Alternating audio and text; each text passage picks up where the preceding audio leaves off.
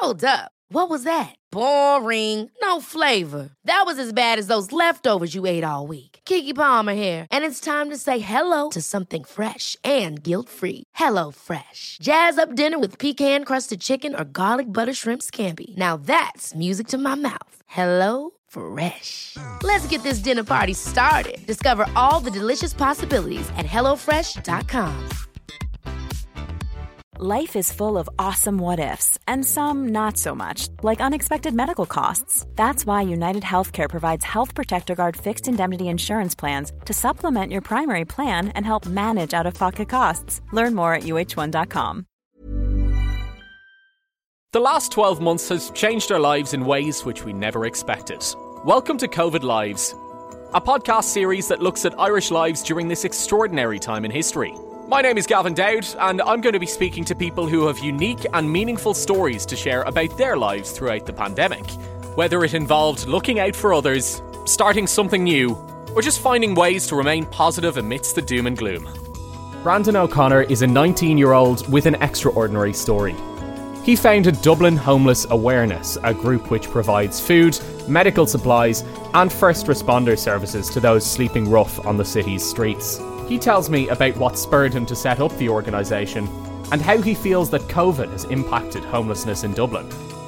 This is COVID Lives, and this is Brandon's story.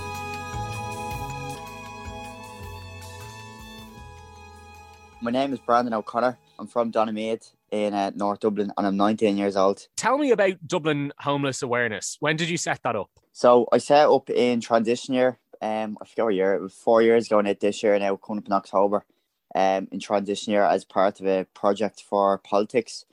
When I set it up, uh, I didn't realise how big it expand like so uh, I kind of just was a tester to see how it go. Um, I remember that the politics teacher saying to me if I do something about it kind of close to home, it would kind of help with the project. So I picked uh, homelessness and addiction because that's kind of ran in my family over the last couple of years. So uh, that was kind of close to home. So then I just kind of snowballed into events and kind of fundraising and backpacking and stuff like that. And then it was kind of it was named originally the Donaghmede Sleep Out, but then it was changed into Dublin Homeless Awareness uh, after six months. And then I just snowballed from there. So you were 15 or 16 at the time when you set this up. Um, what were you doing initially? Were you you were fundraising mainly for homeless services? So fundraising basically through the school, like uh, bake sales and stuff like that and then we're passing not the, the, the money on like to different organizations like Simon Community, Focus and stuff like that. Um, but then after a couple of, I think it was two months after we done an event, a sleep out in Donaghmede, the Lord Mayor invited us up uh, to the Mansion House for basically like an appreciation night. Uh, so we went up and we kind of just got great recognition. We met other homeless groups up there as well, and we said we kind of keep pushing forward. So we went to a couple of protests and stuff, and then kind of did different events and then it just kind of snowballed to what we're doing today. Like so, we've three different teams today now. So we've a street team that hand out food and supplies. Then we have a response team, which are all trained medics. Um, so they provide any medical attention that homeless people might need. And then there's a cycle response team. So they cycle around and hand out, hand out food to people down the canals and in parks and stuff. Uh, so the response team is already set up, I say, seven or eight months ago now. So that's kind of only recent, but that's that's kind of very um, that's that's the great team on the, on the Dublin Homeless Awareness now because they do a lot of great work. Um, but I didn't realize there would be a response team four years ago, or there would be a street team. You know, you've really grown it into something, Brandon. I think people will have seen you, but may not have realised that they've seen you and your team around the South William Street area wearing the high vis vests. Is that the response team? Yeah, yeah. So basically, if you see if you, if people see us on the South William Street area or Temple Bar, um, but usually we're there because uh, we're doing a thing called Operation Safeguard. So basically, that is to uh, make sure homeless people don't get attacked or assaulted or kind of harassed because we're seeing a lot of videos and TikToks being made of homeless people. So we're just there. People think we're keeping an eye on the people drinking, but we're not. We're just keeping an eye on the homeless people that pass through the crowds because it's so easy for someone to ask for a spare change and someone turn around and give them a dig or something like that, you know, or tell them to move on or something like that. So that's what we're keeping an eye on in them areas. Um, but if we're not doing that, then we're going around to the tents. Um, there's there's hot spots around the city centre that we go and check on people. Um, and then other organisations would get on to us as well and say, there's a person that needs medical attention. For instance, a, a, homeless charity got onto us today and said a woman needs to go to hospital and she just refuses to go. Uh, so we have to go up tonight now and try to convince her to go to hospital. And are you seeing the same people regularly on your beat? Yeah, definitely the same people, but we're seeing a lot of new faces as well. Um, and a lot of people coming up from the country to Dublin because they know the supports are here. Um, a lot of young people, a lot of young people nowadays just being kicked out over family issues and stuff. And then it's so easy to fall into addiction when you're on the street, you know, and alcoholism as well. So they're kind of falling into that. And then you kind of see the same person kind of deteriorate and deteriorate and deteriorate. And unfortunately, sometimes you just see them, you find, you find them dead sometimes, you know, or you see, you hear their deaths, you go up to the guards and you say, oh, they see John around and they say, oh, yeah, he passed away last week. So you see them deteriorate. It's kind of very sad, you know, that you're trying to help and they're not taking the help off you. They just don't want help. And Brandon, how does it make you feel if you're seeing the same faces regularly sleeping rough on the streets and maybe not able to get the help that they need? Well, like you know, you feel like there's kind of support. The supports are there for them, but they just need that kind of someone like a family member or something like that to kind of push them to give them that little nudge, like to go in.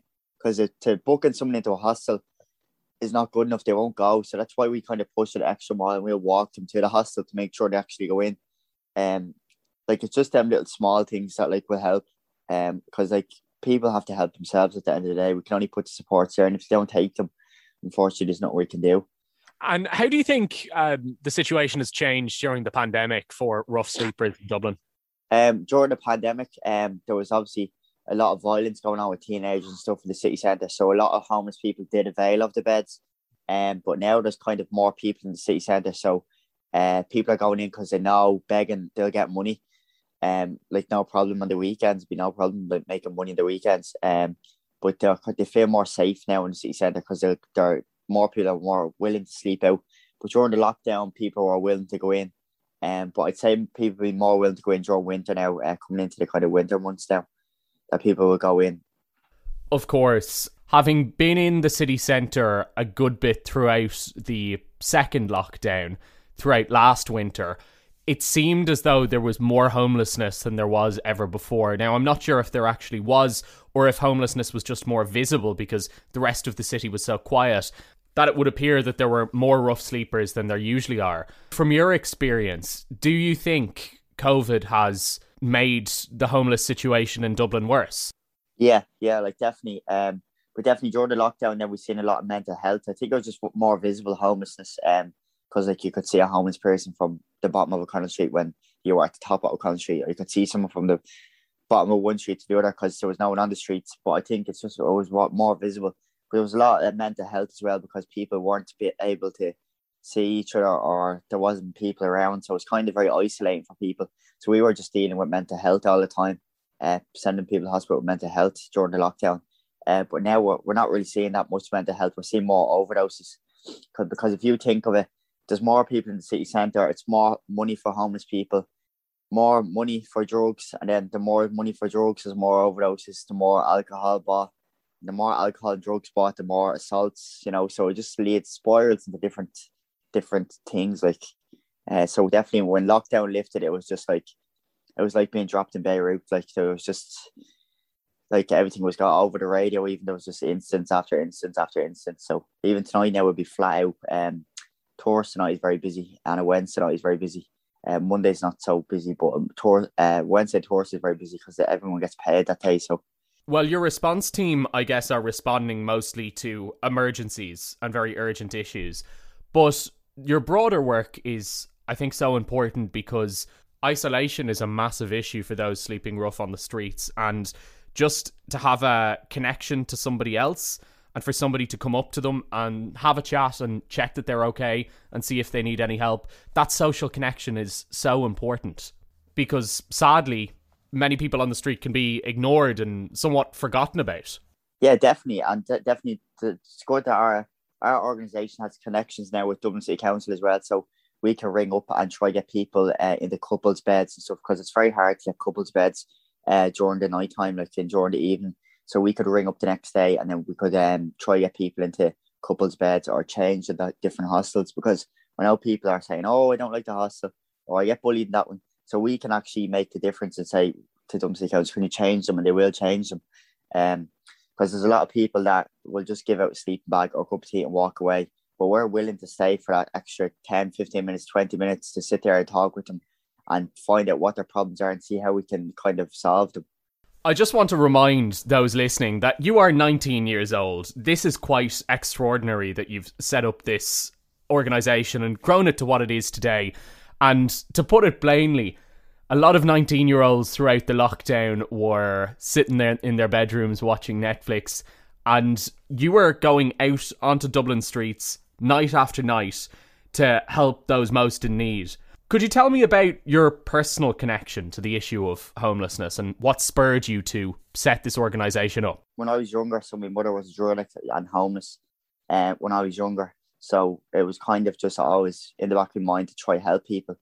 Um, she was in a stable position then, and then I, I'd say about a month ago, a month and a half ago, um, she went missing for a couple of days. So basically went uh, kind of on the hunt for her, as you could say, and found her sleeping rough in a car where she used to live. And um, that was kind of very harrowing, like to find your own mother. It was different finding someone that you know, uh, other than finding someone that you don't know. Um, so basically, had to put up a appeal on the page and stuff. Uh, got connections with Dumpsy Council, and she's basically back stable now, um, in a hospital and stuff. Uh, the fear there was for her falling back into addiction if she was to sleep rough on the streets. But I know, I know myself that she wouldn't she wouldn't sleep rough in the city centre. You know, she'd be too scared to sleep rough in the city centre. But thank God she's back in a stable position now. Um, but that was kind of the background and the motive. I think that's why there's so so much motivation in me to help other people. I'm glad to hear that she's back in a stable position, Brandon. I think people might be listening and thinking, you're 19 years old. This is a loss to take on as a 19 year old. I mean, I know you're particularly passionate about your cause, but how do you think that going out onto Dublin streets and seeing people in very, very difficult situations affects your own mental health.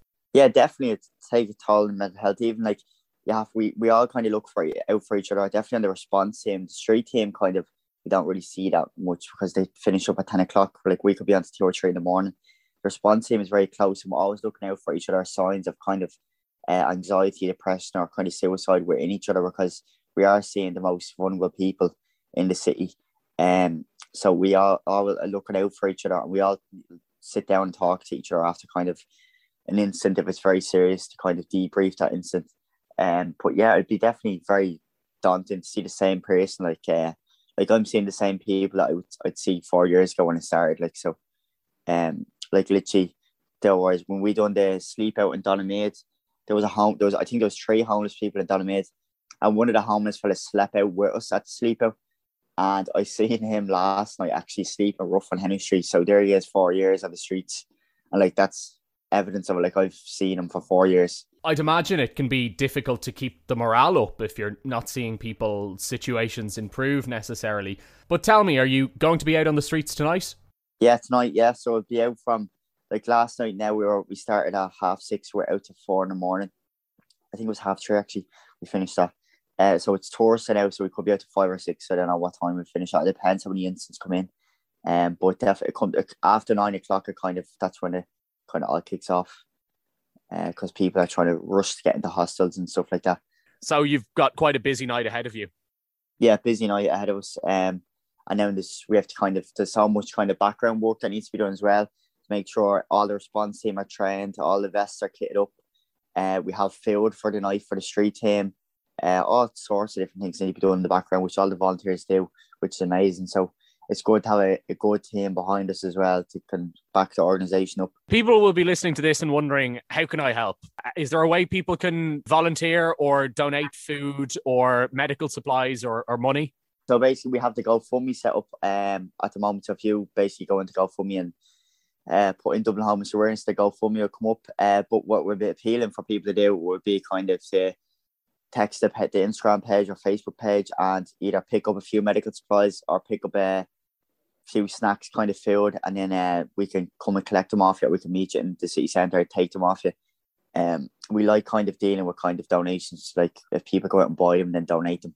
It's much easier for us. Um, and then the vol- volunteer wise, uh, there's a waiting list for volunteering. So there's I think there's 250 on the for the response team, and then there's about 60 for the street team. So there is a, a waiting list for to get to volunteer, but we'd appeal for people to put their name on the waiting list because people do drop out and people do say they volunteer and they won't turn up and stuff like that. So there is spots coming up soon, especially the Christmas. Okay, the message has been sent out. The GoFundMe is active, and you can be contacted on Instagram as well on the Dublin Homeless Awareness Instagram. I guess, Brandon, your work doesn't stop until the problem of homelessness stops in Dublin, but do you have any plans for the future for your organisation? The short term goals would be to get registered as a charity so we have charity status. We can go to businesses and get sponsors and stuff like that. Um, hopefully get a van or car up on the road because there's a lot of people sleeping rough outside the city centre that we need to get to. Um, and then we're, we're kind of making sure uh, we're doing appeals for Halloween because there's a lot of um, violence towards homeless people around Halloween and then Christmas as well. Uh, getting all that kind of food and stuff in for Christmas, and then winter as well. Obviously, getting sleeping bags and tents to keep people warm.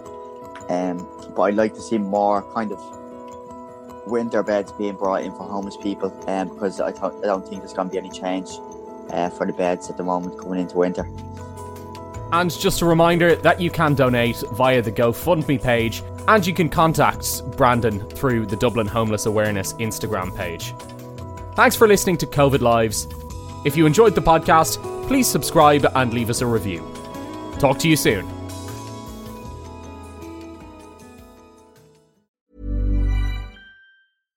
Hi, I'm Daniel, founder of Pretty Litter. Cats and cat owners deserve better than any old fashioned litter. That's why I teamed up with scientists and veterinarians to create Pretty Litter. Its innovative crystal formula has superior odor control and weighs up to 80% less than clay litter. Pretty Litter even monitors health by changing colors to help detect early signs of potential illness. It's the world's smartest kitty litter.